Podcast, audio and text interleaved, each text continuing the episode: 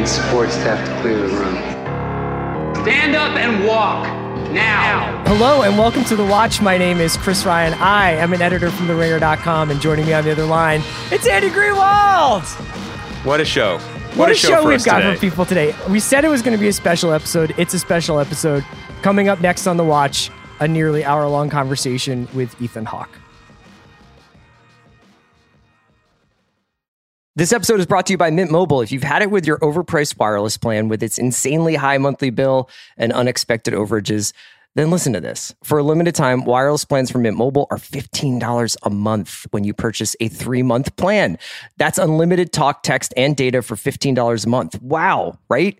To get this new customer offer, just go to mintmobile.com/watch. That's mintmobile.com/watch. $45 upfront payment required, equivalent to $15 a month. New customers on first 3-month plan only. Speed slower, above 40 gigabytes on unlimited plan. Additional taxes, fees, and restrictions apply. See Mint Mobile for more details. This episode is brought to you by Vuori. I love sports. I know you do too. I also know that lots of you exercise, but if you're like me and my wife, the beloved sports gal, you're sick and tired of ugly, uncomfortable workout gear, especially, I do a lot of walking. I walk around LA. I make calls. I listen to podcasts. Here are 2 words that will change everything.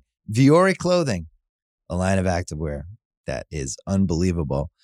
The best thing about Vuori is you can lounge around in it. You can work out in it. You can go outside. You can go shopping down in your local, wherever. And you never feel like you're either underdressed or overdressed. You're just comfortable. You can wear it when you're training, traveling, lounging around the house. Go get yourself some of the most comfortable and versatile clothing on the planet. Here's the deal. Our listeners get 20% off their first purchase at vuori.com/Simmons. Once again, vuori.com/Simmons.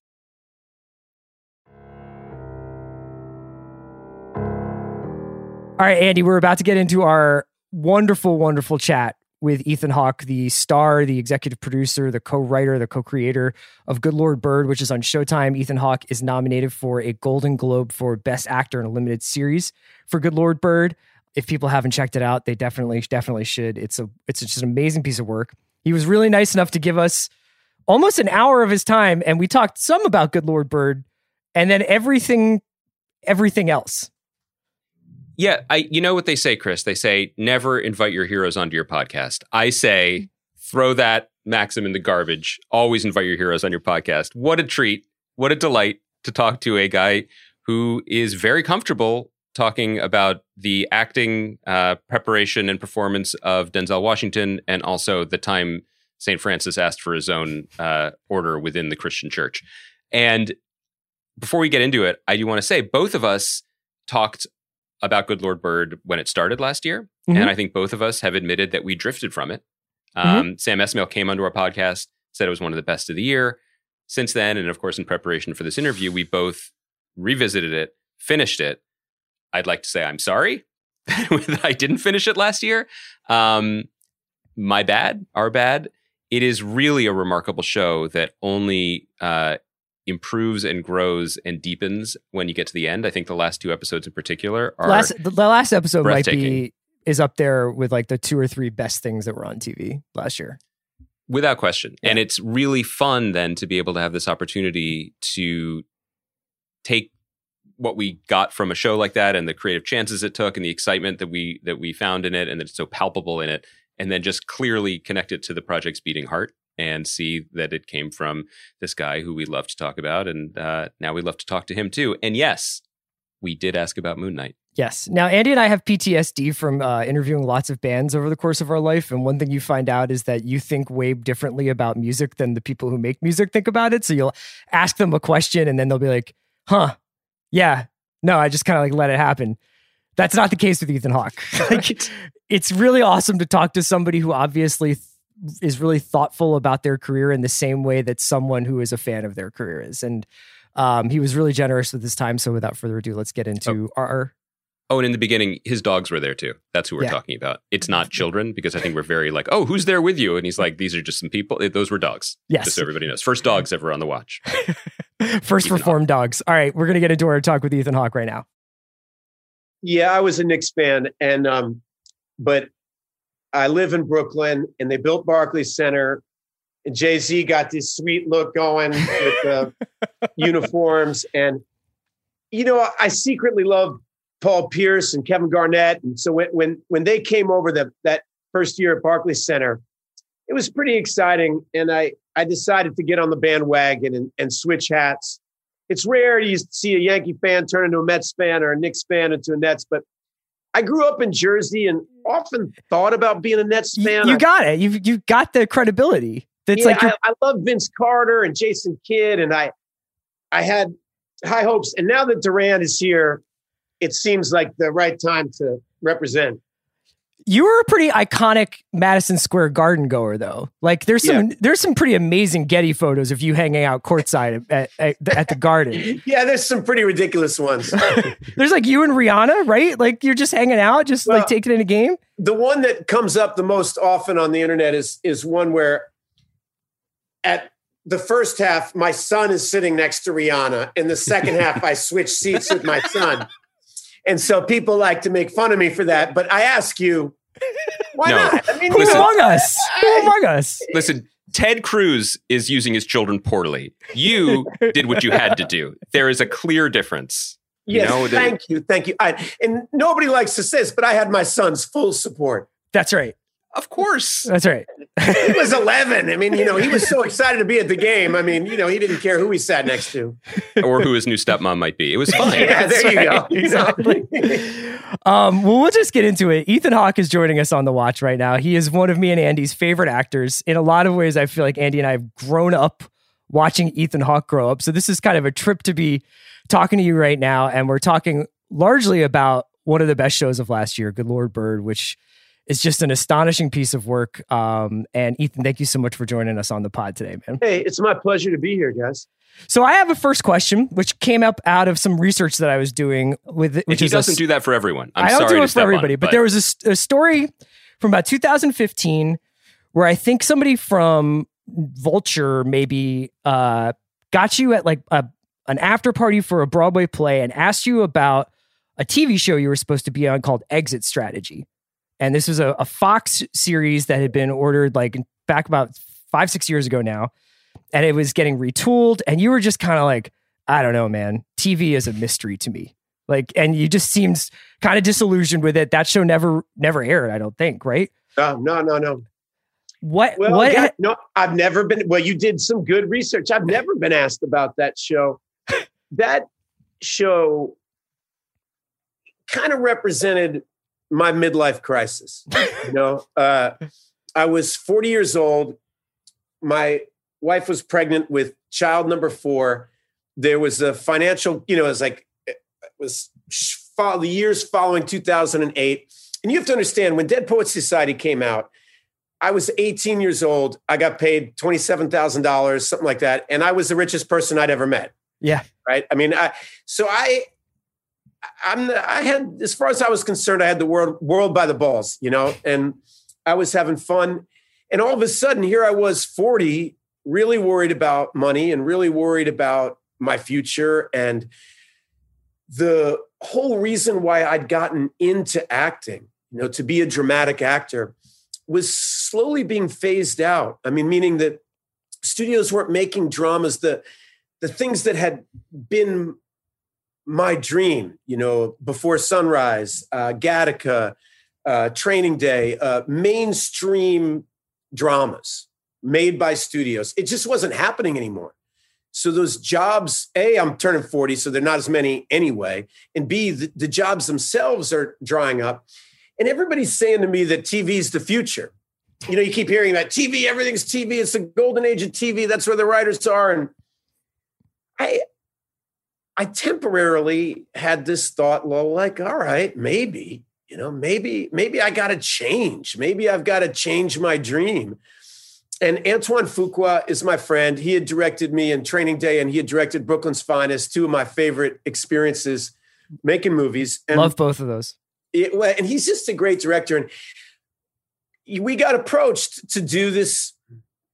In my mind's eye, it was going to be some badass American James Bond kind of thing, you know?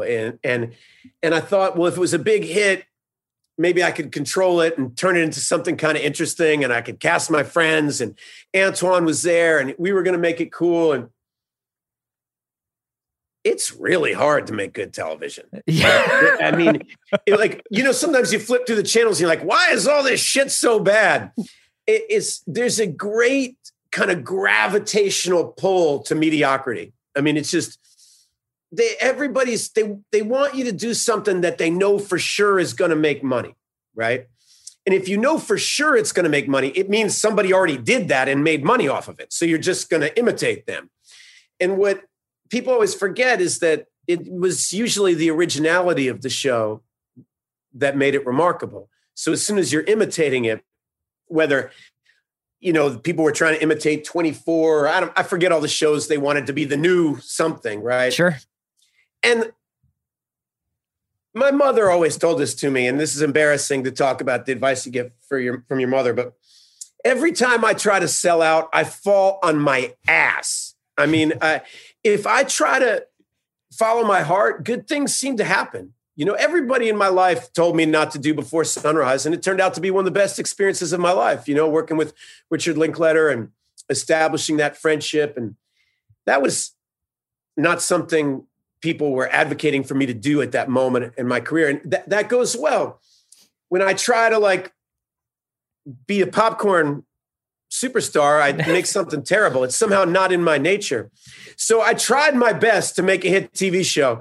Nobody in the world liked it. And this is, I'll get to the point. Antoine Fuqua is a big hotshot director, and he did a great job, and I'm supposed to be in it, and I've never done television. And I guess it just was neither fish nor fowl. Mm-hmm. It wasn't cinematic enough for Antoine and I, and it wasn't television enough for the people making it. And I think they just cut us from the team, Yeah. And I remember I got the call. It was one of those bad news calls from the producers. I don't think they're picking up the pilot. And my wife and I were looking at each other like, yes. and it kind of rebooted and revitalized the next 10 years of my life, to be honest. I was so relieved to be let out of that contract and I really feel it was fear that was driving me at that moment. And I have a wonderful partner in my wife, and she's like, listen, you don't need to get a job and be miserable like everybody else. So we go broke, big deal. Let's have fun. We're going to be dead soon. What do you want to do? Let's do that. And so I started throwing myself at projects that I loved. And I really started working about twice as hard. I've spent the last decade working so much. And I just decided that if they weren't going to be making dramas anymore, I'd keep making them. And if I wasn't going to get paid, I wasn't going to get paid. And I was going to try to go down swinging with what I loved. And ironically, my real first go at television turned into one of my favorite things I've ever done in my life. The Good Lord Bird means the world to me. It's been some of the greatest collaborations I've ever experienced, and subject matter that is unendingly interesting and important to me. And so it all kind of fell into place. Well, that's a perfect segue, because I really respond to what you're saying, Ethan, this idea that even if you try, everyone has the best intentions when they get into something, but the slide towards mediocrity or towards safety is really, really tough. It's gravity, and it pulls everybody, whether you're aware of it or not. And I'm just curious how you then had that muscle memory going into something like The Good Lord Bird, which takes some wild swings. And it's what we admire it for, from the very first episode, from the typeface, for every little piece of production design you put into it, to those remarkable shifts in storytelling and, I'll say the word again, tone, that really made it such a special piece. It was one of those go big or go home moments. I remember when I did the first scene, a lot of people just, when you tell them you're making a movie about John Brown, they get this very pious, important look on their face. Like, oh, we're talking about race in America. We must be serious. And we're doing something, quote unquote, important. And the trouble with that kind of body language and behavior is they're secretly telegraphing that it's not something they really want to see. It's not going to be fun. It's not going to be interesting. And the genius of James McBride is he's talking about some of the nation's greatest hurts and greatest wounds, but he's doing it with so much humor and so much love and so much incendiary ideas. I mean, you know, no sooner have I, you know, rescued this young man that I shot his father and I put him in a dress. I mean, it's just idiotic, right? Yeah. And I remember when I first started doing this, some of the people that weren't deeply familiar with the material were like, is he really going to keep acting like that the whole time? You know, you hear whispers behind you at the dressing room and the bathroom. And I felt, I'm 50 years old now, and I was just going to go for it. You know, that I had McBride's trust.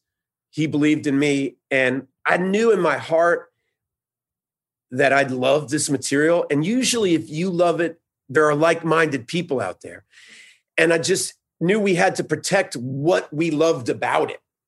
You know, because like you said, the weird thing about that gravitational pull is it affects every little decision, every casting decision. Well, are we sure we have to put him in a dress? You know, are we sure? We don't want to do that. Well, that might anger these people. You're like, look, they're going to get mad. Some people are going to get mad. It's okay. They're allowed to get mad. That's part of our job as storytellers. Were there any Mean Girls-like moments where you were in a bathroom stall and two people came in and were talking at the sinks about your performance and you just unleashed the John Brown voice on them? Because that would work.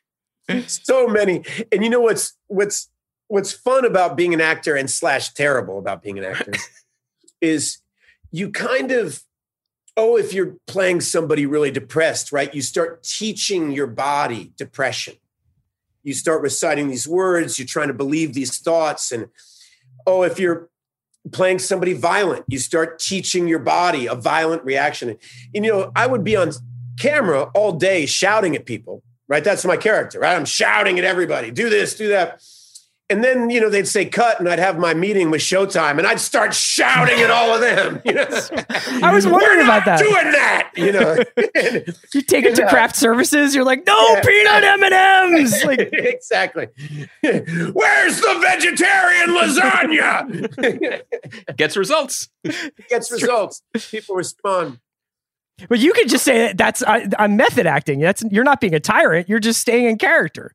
The thing about method acting that's kind of confusing is that what people think it's some kind of deliberate idea of staying in character. And the thing about what Strasberg and Kazan and everybody was doing back in the 50s when this whole method idea started is it's about the imagination and inviting your personal self to your imagination. So letting the character and yourself intersect. Right. And if there's obstacles to that imagination, if Daniel Day-Lewis wants to live in a woodshed, it's not that he doesn't know his name is Daniel Day-Lewis and he's playing Abraham Lincoln. It's that he's trying to fill out the imaginative life of what it would be like, because you never know what that little detail is going to be that's going to unlock the character for the audience. And so what happens is it gets into your bloodstream. It's not a deliberate thing. It's a creative process, and it's a little shamanistic in a way. You don't mean to be yelling at the craft service guy in character. It just starts to happen. Yeah. And on a way you could call it madness. In another way, it is controlled madness. You're inviting it into your life. And the trick is figuring out how to get out of character, right? Right. One of the things thematically that really interested me about Good Lord Bird is the fact that it's both a coming-of-age story for Onion, but in a lot of ways, it's a coming-of-age story for the country, and it's about this kind of moment of real, almost a pre-moment of volcanic change. It's the canary in the coal mine in some respects. But I know that a lot of people very closely associate you with coming-of-age work, whether it's something like Dead Poets or it's something like Boyhood, where you're on the other side of that. But I was wondering whether or not that theme resonated for you when you read the McBride book and when you were starting to plan out the series, where that was something that you guys were consciously thinking about. It was, you wouldn't think this quickly, but even Training Day in a lot of ways is a coming of age story. And I saw a lot of Jake in Onion, so to speak. One of the things about when I was playing Jake in Training Days, yeah, when you walk out of the movie, you talk about Alonzo, you talk about Denzel's performance, but it's Jake's story. You know, I mean, it starts with Jake. There are scenes that Alonzo is not in, that Jake is in. It ends with Jake. And it's his, he's the character who changes. And he's the witness role in a lot of ways, you know, and it, as you said, it's the person who is coming out. And I knew for Joshua, who was playing Onion, that this was his movie, that we would go as far as he would take us. And that, yeah, in a lot of ways, John Brown is the elephant in the room, so to speak. I mean, he makes the most noise, but it's Joshua's story. And, you know, the ending of, for those people who've seen it, the ending of the show is, it doesn't really give much away, but, you know, he's riding away into the sunset like an old fashioned Western, you know, I mean, I really saw it as a retelling of the Western. A lot of the Westerns we all grew up on don't address the main issue of that time period, is that, you know, this land was being stolen from an Aboriginal people who inhabited it. It was being worked over by people brought here at gunpoint, you know, and it just ignores these major stories. And the story of Onion is a beautiful way to kind of retell a Western and have the focus be on what was really happening. The idea of changing the camera, where it's pointed in a story like this, is so crucial to the work. And one of the things that I was the most struck by about the show as a whole, but also specific choices you made in your performance, was kind of this idea, and this is a modern term, this is not obviously in the show, but this idea of kind of heroic allyship, right? Which is a very modern way of phrasing things. But as we see through The Good Lord Bird, Brown was so fanatical about his cause, he sort of ran roughshod over good sense at times, over his own family, and sometimes, and I think you depict this really wonderfully, over the very voices of the people he's trying to help, you know? And I thought that of all the many themes at play here, I thought that was one of the most striking and relevant, you know, particularly for living in a world where three people who look like the three of us are trying to be productive partners. We want to be on the right side of history now, whatever that is. Yeah. We want to not be a part of the problem. We want to be part of the solution. One of the things that I had a really amazing experience in the Bill Maher show. I was doing press for First Reformed, and I was on the Bill Maher show with Killer Mike, rapper from Atlanta, and your co-star. And my co-star, well, we struck up a conversation there, and I was telling him that, you know, one of my passions was trying to get The Good Lord Bird made. And he shook my hand and said, listen, if you ever get that made, I have to be in it. John Brown's one of my heroes. And if anybody's interested, Killer Mike has a lot to say about the warm, benevolent face of white allyship, which allows for crimes to continually happen, that we all mean well, but don't do anything about it. And the thing about John Brown is he kind of took it a step further. And he said, I'm not going to be your ally. I'm going to be your co-conspirator. I'm not just going to like smile from across the lot while your land has no water and no sun and leave you stranded. I'm going to be your co-conspirator. And I think what he did then, and as a storyteller, the value of telling his story is he can continue to work his magic, was to show white Christian America, was to ask them a big question about, you know, how much do you have a fire in your heart for justice? Do you really believe in equality? Is your identity to your political party bigger than your identity as a Christian? You know, and those are some profound questions to ask people. And I think it's part of why McBride really chose this subject matter. It's a calling card. You know, what John Brown provided, you know, he woke up Ralph Waldo Emerson, right? He woke up Walt Whitman. He woke up Henry David Thoreau. Those guys were on the verge of being woke, but they made them do something about it, rather than just kind of saying, hey, I don't think it's very nice what you're doing. Like, no, we're going to stop it. You know, and it's as a storyteller, you know, I mean, in a way, we live, you know, we're doing this podcast and everybody's Zooming and we live in this world of technology, but really you guys are storytellers. What's the subject matter we're going to talk about? It's an oral history, how we communicate what's important to each other. And I think McBride really picked this subject matter because it's a story that was getting washed away, the story of John Brown and how the Civil War started, because it does provide a face of a white America that is something we can be proud of. And why not give people a lane to run in? But I also think, and this probably speaks to the brilliance of McBride's lens, but also the work of you and your collaborators, which is that the camera goes to the faces of the formerly enslaved men who are with him. It goes to their rolling eyes. You know what I mean? It does not hide from the fact that Brown can be outrageous. And, you know, the central conceit running through the whole story is that for all of his certainty, he doesn't, unless, I mean, I guess the end complicates it a little bit, but he doesn't seem to even notice that the young girl he's rescued is actually a boy. Is in fact a boy. And that's just showing white hypocrisy, right? I mean, you know, I think when the story begins, Onion sees me as an old white dude.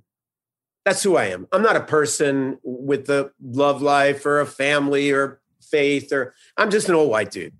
And I see him as a tool to raise money for my cause. I don't see a human being. I don't even know if he's a boy or a girl.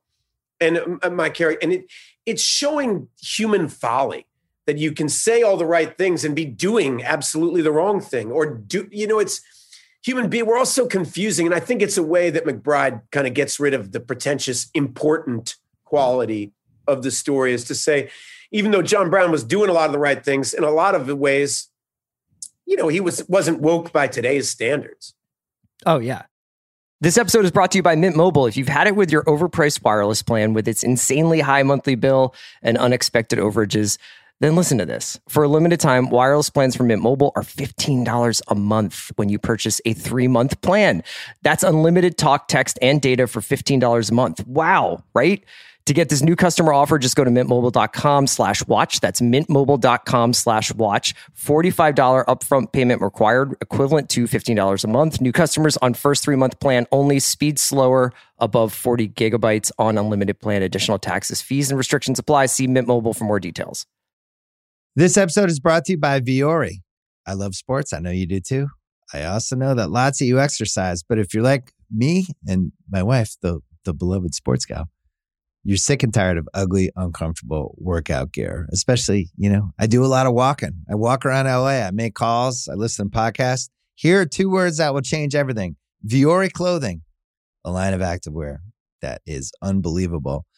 The best thing about Vuori is you can lounge around in it.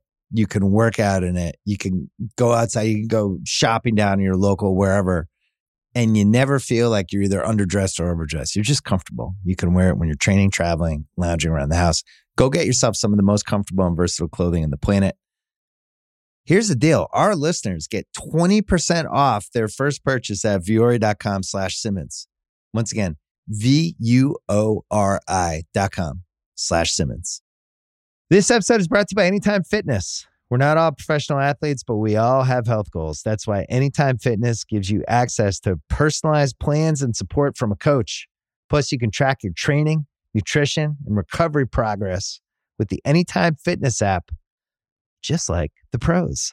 With 24/7 access to more than 5,000 gyms worldwide, get more from your gym membership. Visit anytimefitness.com to try it for free today. Terms, conditions, restrictions all apply.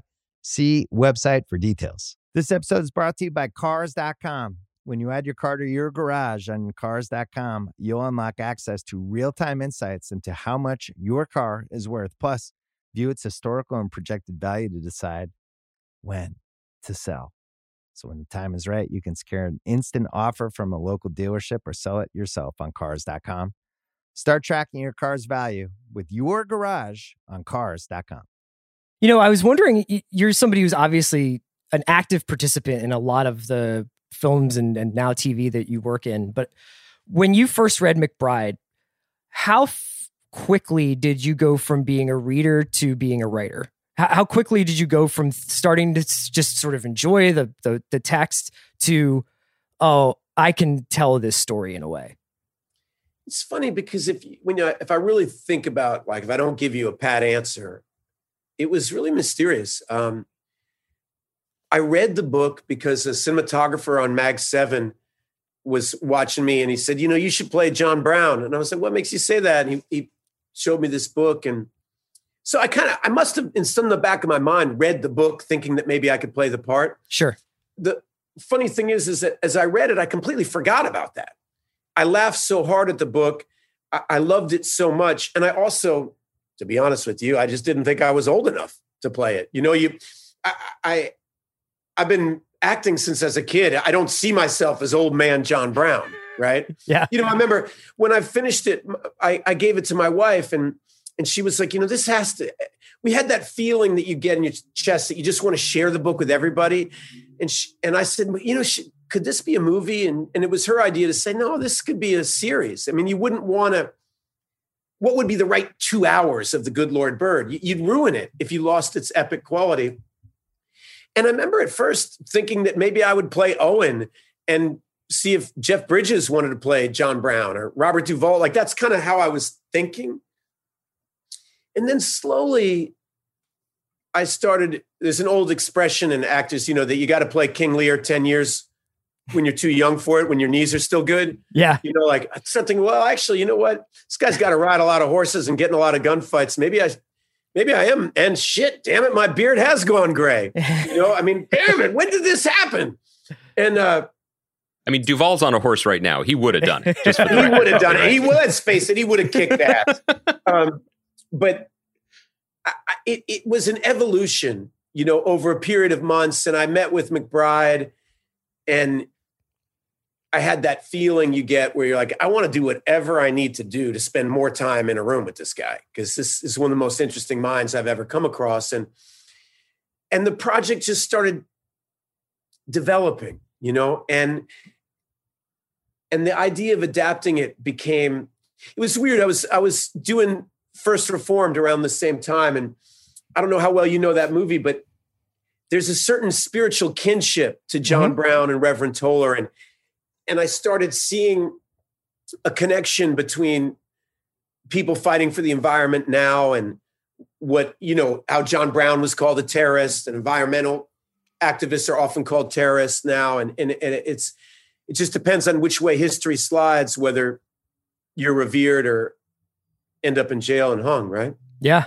Well, there's also a commonality that I didn't even think about until you said this, but if you go to some of your earlier, more iconic roles, like in the Before series or in Reality Bites, there's a confidence in those guys too, but it's the confidence of a much younger person.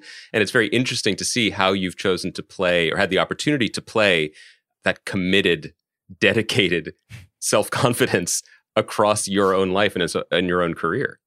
Yeah. You know, confidence is a strange thing, isn't it? I mean, you know, as we started this conversation, I don't know, it was before we were on air, I think, but talking about sports. And one of the things what I find so magical about sports is you just watch human beings and this fragile thing called confidence. Every one of those, you know, whether you're watching tennis players, men or women, soccer, football, basketball, the difference between who wins and who doesn't, often they're all great players. But you watch somebody lose their confidence or you watch somebody gain their confidence. And when we're acting with confidence, well, you can be overconfident. I mean, it's such a weird balance, right? But I find confidence such a mysterious thing because, for example, when we talk about people naysaying you at the craft service table, when you have to believe in yourself so much as a performer to make an ass out of yourself the way that you need to. You know, I mean, one of the things that I think makes Denzel so special is that despite being this icon of this great actor, this great American actor for 30 years, he's often doing something that might not work. You know, he's often taking a chance. And it's taking that chance that keeps him growing and keeps his confidence alive. And you have to be confident enough to fail, you know, to take the big swing. And I sorry, I'm going to step on Chris here, but you mentioned sports. And while I was preparing for the podcast, I was thinking about your career and all the great roles I've enjoyed you in and sort of, you know, Chris and I also are big fans of your career as like a CV, because we're talking about the choices you make and love seeing the surprises that come up. And it occurred to me there's that sports cliche of like letting the game come to you. And that's what it feels like you have done from the outside in your career. So I Googled that. does anyone get credit for that phrase? So I Google it. And the first hit is you quoting Lionel Messi about that quote, which was just, first of all, incredible. But I do wonder, is that something that we from the outside can say about you and your career? Because earlier when we were speaking, you were talking about, you know, this financial choices, what am I going to do in my 40s? But from our perspective, and something that we love to talk about, is that it seems like from a very early age, which is when we encountered you on screen, you have been able to sort of let the game come to you in terms of the parts that are offered to you, the opportunities, the chances to take, when to push or when to pull back. It seems like a grand design, but maybe that's just easy for us to say. Well, I appreciate you saying that. I don't know. One of the things I love about watching Messi is how patient he is. And I think that one of the things that I heard somebody say when I was young, and I really took it to heart, which is there's no such thing as a once-in-a-lifetime opportunity. And often people make you think that there is, that you've got to grab it now. You've got to grab it now. And or it's that opportunity will never come back. And the truth is that if you're really good at what you do, there will be another opportunity. So if you keep your focus on your own development, opportunities will come. And one of the dangers that I think I saw happen to a lot of young actors around me is they kind of grabbed the low-hanging fruit whenever they could, and they wanted to maximize every opportunity. And I've said this before, and I wish that I wouldn't say it so much, but it's time to move on. But I think River's death had a big impact on me, you know, about what you want a long life to look like. And people sometimes ask, you know, why do you write, or why do you make a documentary, or why are you making a graphic novel? Or part of that is keeping myself busy to let the game come to me. I love acting. Everything I've done as a person, the fulcrum of my life is performance, is acting. But I try to create balance and patience by engaging in life as a human being, you know, as a person. And I've been astounded that there, you know, it's that weird thing, you know, what's the Branch Rickey line that, you know, luck is a residue of design, or there's other, Paul Newman's often credited with saying luck is an art, is from Color of Money. From the opening monologue of Color of Money. I think Scorsese says it in the beginning, right? Yeah, it's incredible. Yeah. And I think Scorsese got that from Newman. I wouldn't be surprised, And in a lot of ways, what Newman would often say is that, you know, why he liked that character is he sees himself as a hustler, you know, and you got to sometimes go slow to go fast, and you got to play above your game when you're required. Sometimes you got to play below your game and let everybody run by for a second. You know, you see, that's what I love about Messi. Like, what's he doing? Oh, he's catching his breath, and he's going to blow them all away in 5 seconds. And it's like, and the other team falls for it every time, you know?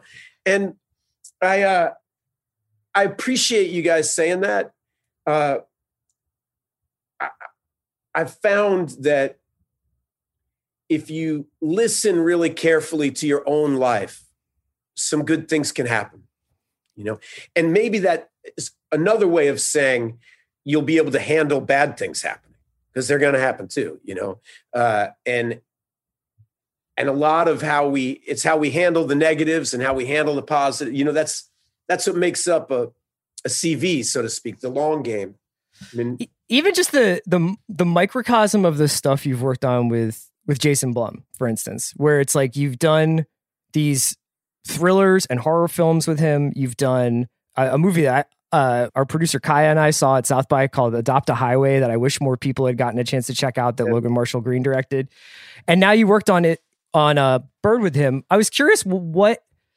Because now you know you're also producing your own work. You're kind of shepherding your own work here. What, when you talk to somebody like Jason, what advice does he give you about kind of being a little bit in more of a supervisory role over the way things come to screen? Well, Jason's a fascinating human being. I mean, he's a true original. We met. you know, we met, I started a theater company and I was the artistic director and he was a producing director.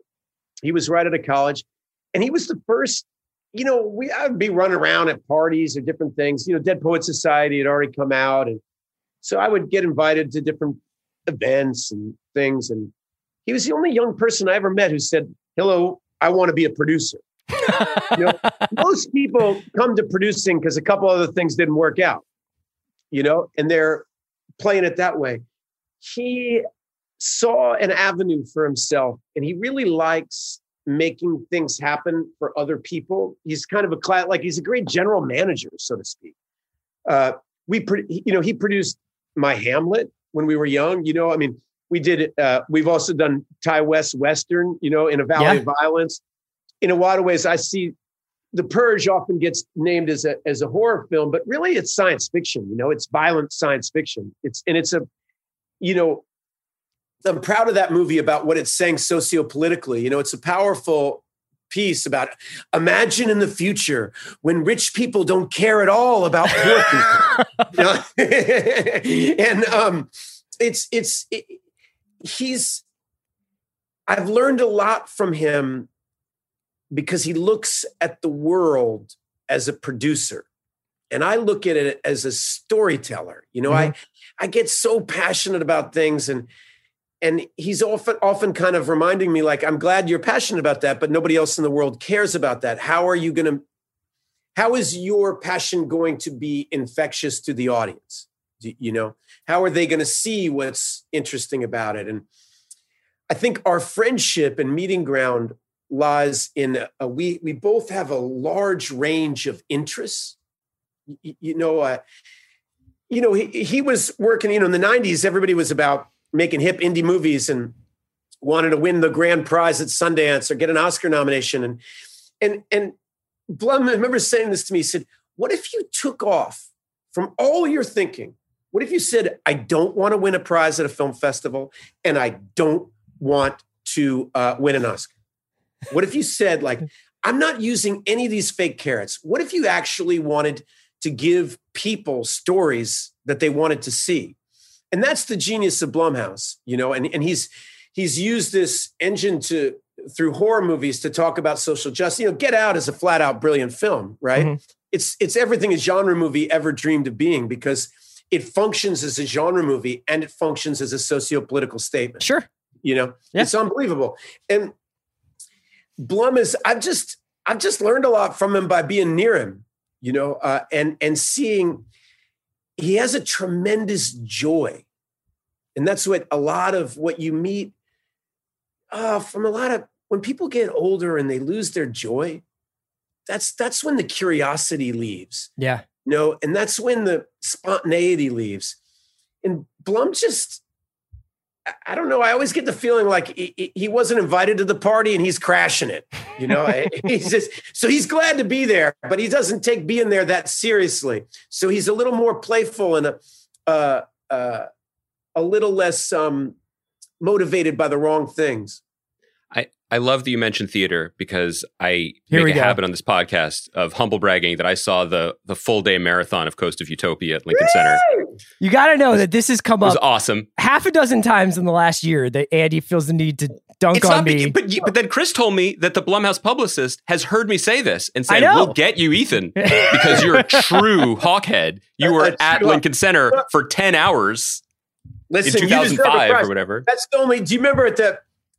Look, first of all, no bullshit. I mean, that's those performances are the single greatest days of my life as an actor. Wow. I mean, we put 9 months of rehearsal into being able to deliver that show.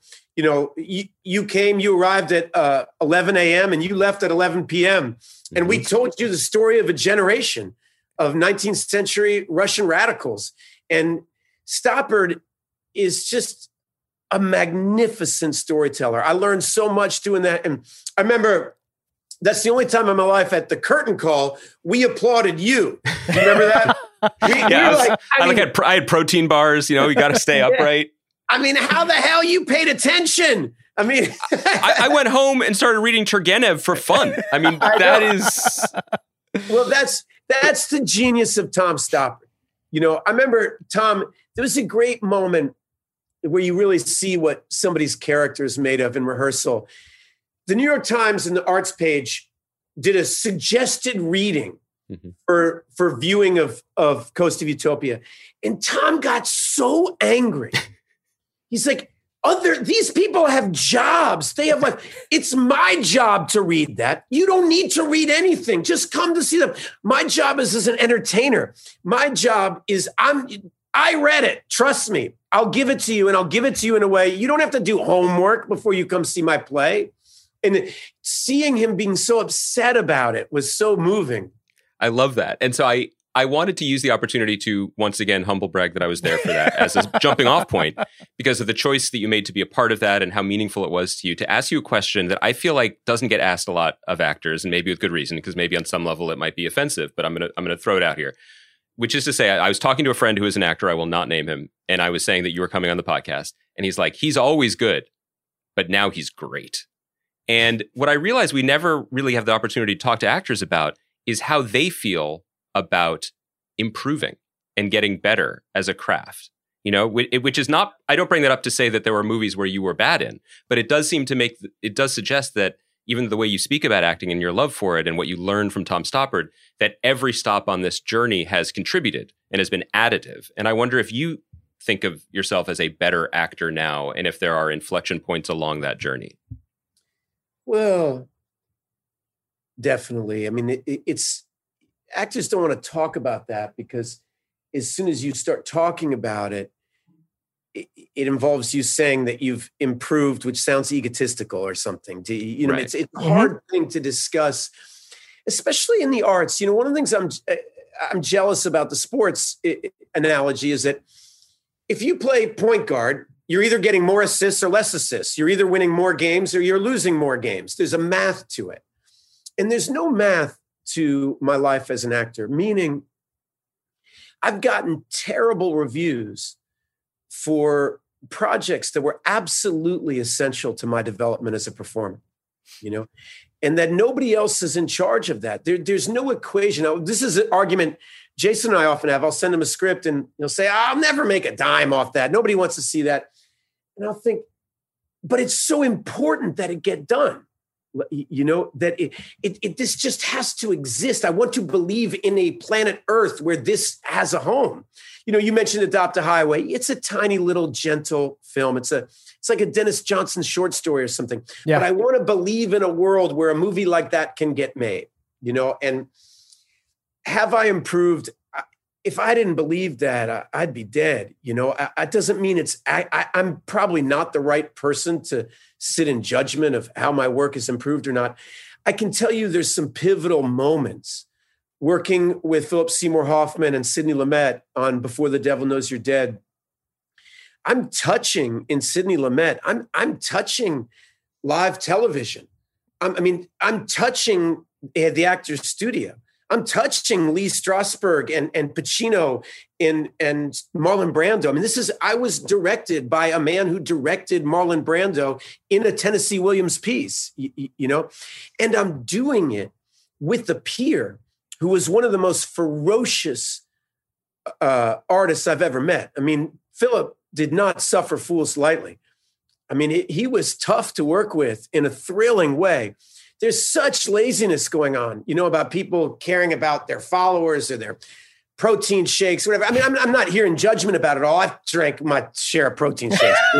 Just to get through that marathon Utopia. Yeah, I know. You got that 10-hour play. I'm not casting any judgment. I'm just saying that it's very rare that you meet people who talk about acting the way that I read that Kazan talked about acting, and in these people that influenced the generation before me. And so like, when I think about my 9 months in a rehearsal room with Jack O'Brien and Tom Stoppard, I know I changed. I knew I grew. I know I grew. I did Hurly Burly in this little theater for 6 months or something with Bobby Cannavale and Josh Hamilton in that? Josh Hamilton. Yeah, that's right. And Chris, he was in Coast of Utopia too. He was in Coast. We were roommates in Coast of Utopia, and roommates in Hurly Burly. He did Lie of the Mind with me. There are these moments working with Denzel, this before and after moment for me. you don't unsee when you work with before you got wet and after you got wet. That's right. Yeah, I'd never smoked PCP before, and now I smoke it every day. You when you watch greatness up close, then you can't unsee that. And there's tiny little details in the way that he lives his life and plays his game and works his art, and that is very exciting to see. My friendship with Richard Linklater. I mean, I've had some amazing experiences. I remember Rick came to New York. My son was just born. He came to visit my son. He said, I have this idea that we shoot a movie, like a short film, once a year for like 12 years. And it'll start when he's 6 and end when he's 18. And I realized I was being asked to use time as clay. And I don't know that any actor's ever been asked to do that. Yeah. Ever. And you take that leap and it has an impact on you. It changes you. And so over the years, I've had these experiences doing Before Midnight. There's a scene in Before Midnight. It's the last people I read about. It's often called the fight scene, but it started as a love scene. It's Julie and I are on a date night and we're supposed to start kissing and it all goes wrong. And it's a 30-page scene that happens in one room and it devolves. And I remember the camera operator just getting so upset. He just didn't want to see Jesse and Celine fight. He was our age and my age, and he wanted to believe in this perfect love. And he knew that Before Midnight was going to say, well, it wasn't about romantic idealism anymore. And I don't know exactly why, but I came out of that scene a different actor. Wow. You swim in certain waters and it just changes the way you swim. Right. And so what I'm doing oftentimes is hunting for an experience that's going to pummel me, so to speak. I mean, John Brown Coast of Utopia is a funny example because most people haven't seen it. So they don't know, Chris, that I learned a lot. Michael Bakunin was my warm-up act to John Brown. Wow. It was like, I started discovering a kind of inner Falstaff that could that could take shape in other characters. Yeah. So I don't know if I answered your question about improving or not, but I know that I want to improve. I know that I see, we mentioned Jeff Bridges or Robert Duvall or Gene Hackman or Tommy Lee Jones or, Sidney Poitier or people that really developed over a lifetime, and they develop a kind of grace to what they're doing. And it's kind of what you guys said. It starts not being about the part, and it starts to be about your evolution as a performer. And that's kind of what I'm interested in, is not just the part, but the connection between the parts and how each thing can push me to grow up. So I guess that's a good segue to ask you a little bit about Moon Knight, if that's cool with you, because I think this is something that on our pod, Andy and I talk quite a bit about, both our love of and fear of the rise of these sort of mega franchise intellectual property behemoths. And we'll be like, boy, like the kid in us and even the adult in us really adores the fact that we are getting all these stories, but there is also like, we worry a little bit about the Adopt a Highways out there. You know what I mean? Like about the availability of stuff like that. And I think we're raised by like this kind of 90s ethos of like, not selling out, but like a little bit of one for me, one for them. And I was curious about like whether you had any of that trepidation going into something like Moon Knight.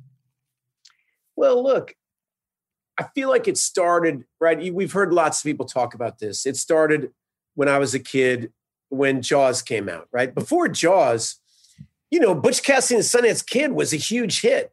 By today's standards, that's a drama. I mean, yeah. There's some gunfights and stuff, but the leads get killed in the end. Hate for the spoiler alert, but it's a comedy drama. It's a very simple movie, not a big budget, but it was a big hit movie.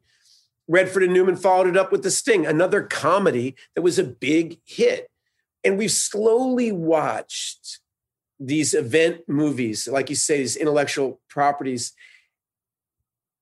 I have no problem with them as movies, you know, whether we're talking about Poseidon Adventure or Towering Inferno, or we're talking about Spider-Man, you know, it's like, yeah. It's part of a legacy of how much shit can we blow up, you know, and what's the danger for me as now an elder statesman of my profession. The danger is it gets harder to watch Cries and Whispers. It doesn't get easier.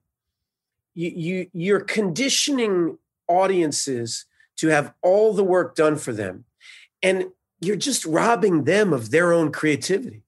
I mean, the genius of the great films of the past is often that they ask a lot of the audience. And, you know, to use an obvious example, Citizen Kane asks a lot of the viewer. Yes, it's fun. It's entertaining as hell. It's working with Paul Schrader, I had a big wake-up call about this. You know, he really wants you to participate. He's inviting you to watch this movie. You don't, not just anybody, you. You're allowed to have your own reaction to the film. He is not telling you what moment you're supposed to cry at. He doesn't even tell you it's definitively about this or it's definitively about that. He's inviting you in to have your own discerning mind.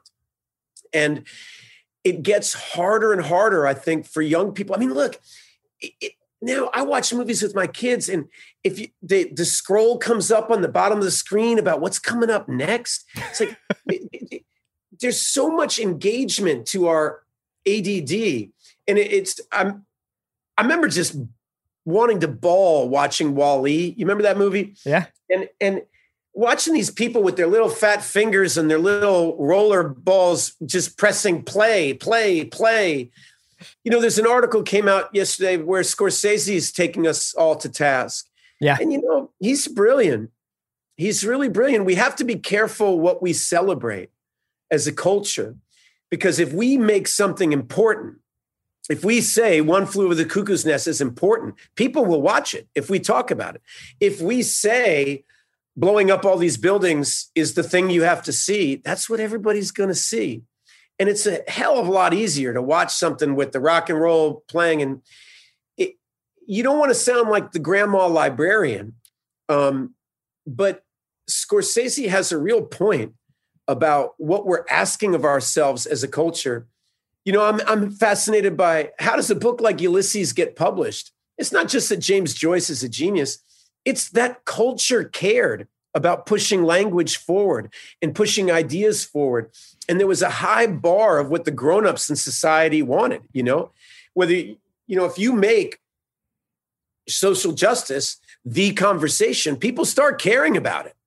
And if you let it recede, it's easier for everybody to not think about things that hurt, right?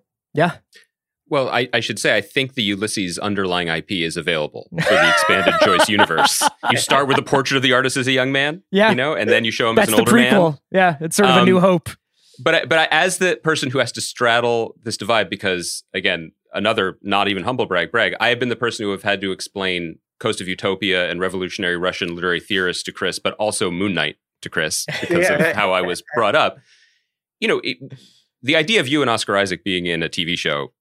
We're rules. Excited. Yeah, like we're definitely, excited about this. Definitely very excited for it. But I wonder just creatively, because all the choices you make, I clearly, you know, there's creative thinking about it, and like what can you learn from this experience?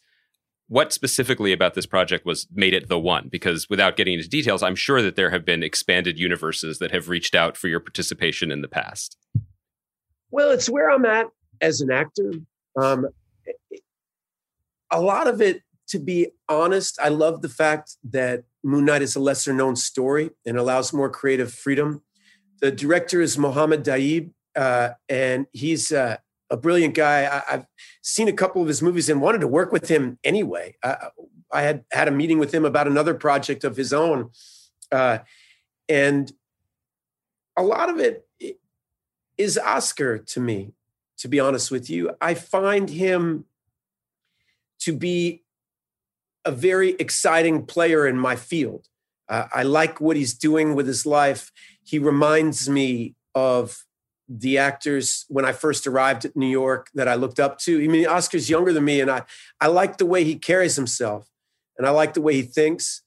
And in general, good things happen when you're in the room with people that you like the way they think, right? Mohammed's going to do a good job.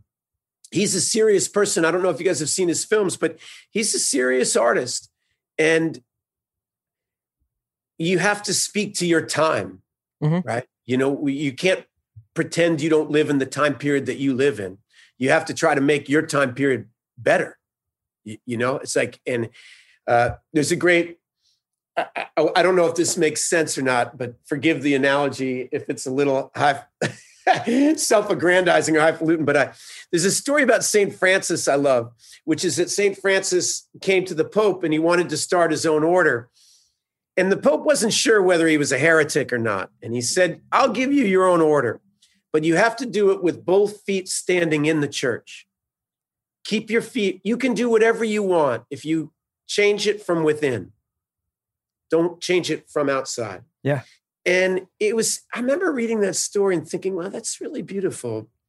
You can change things from within. You don't have to just try to break things, you know?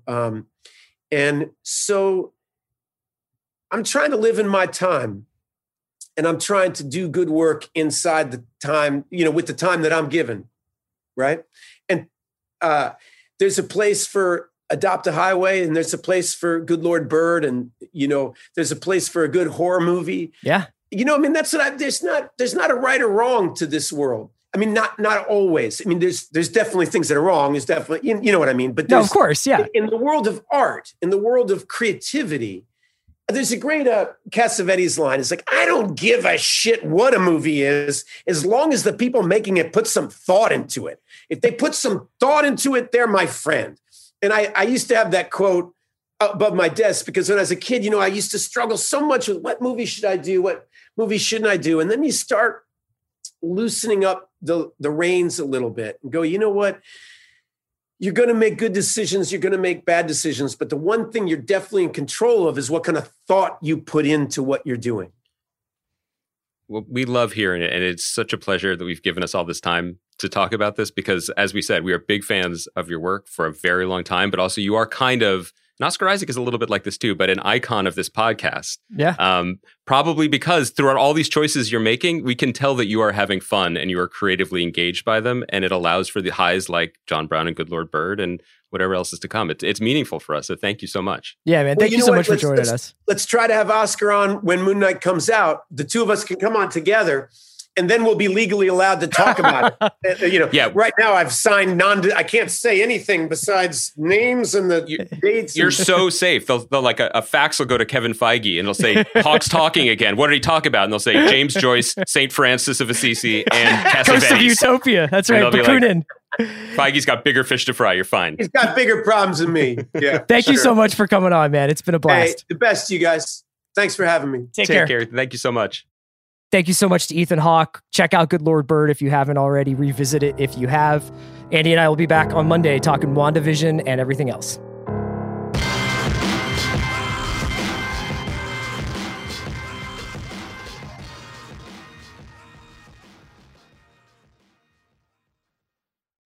This episode is brought to you by 20th Century Studios' Kingdom of the Planet of the Apes. As a ruthless king builds his empire at the expense of the remaining human race, a young ape will fight for the future of apes and humans alike.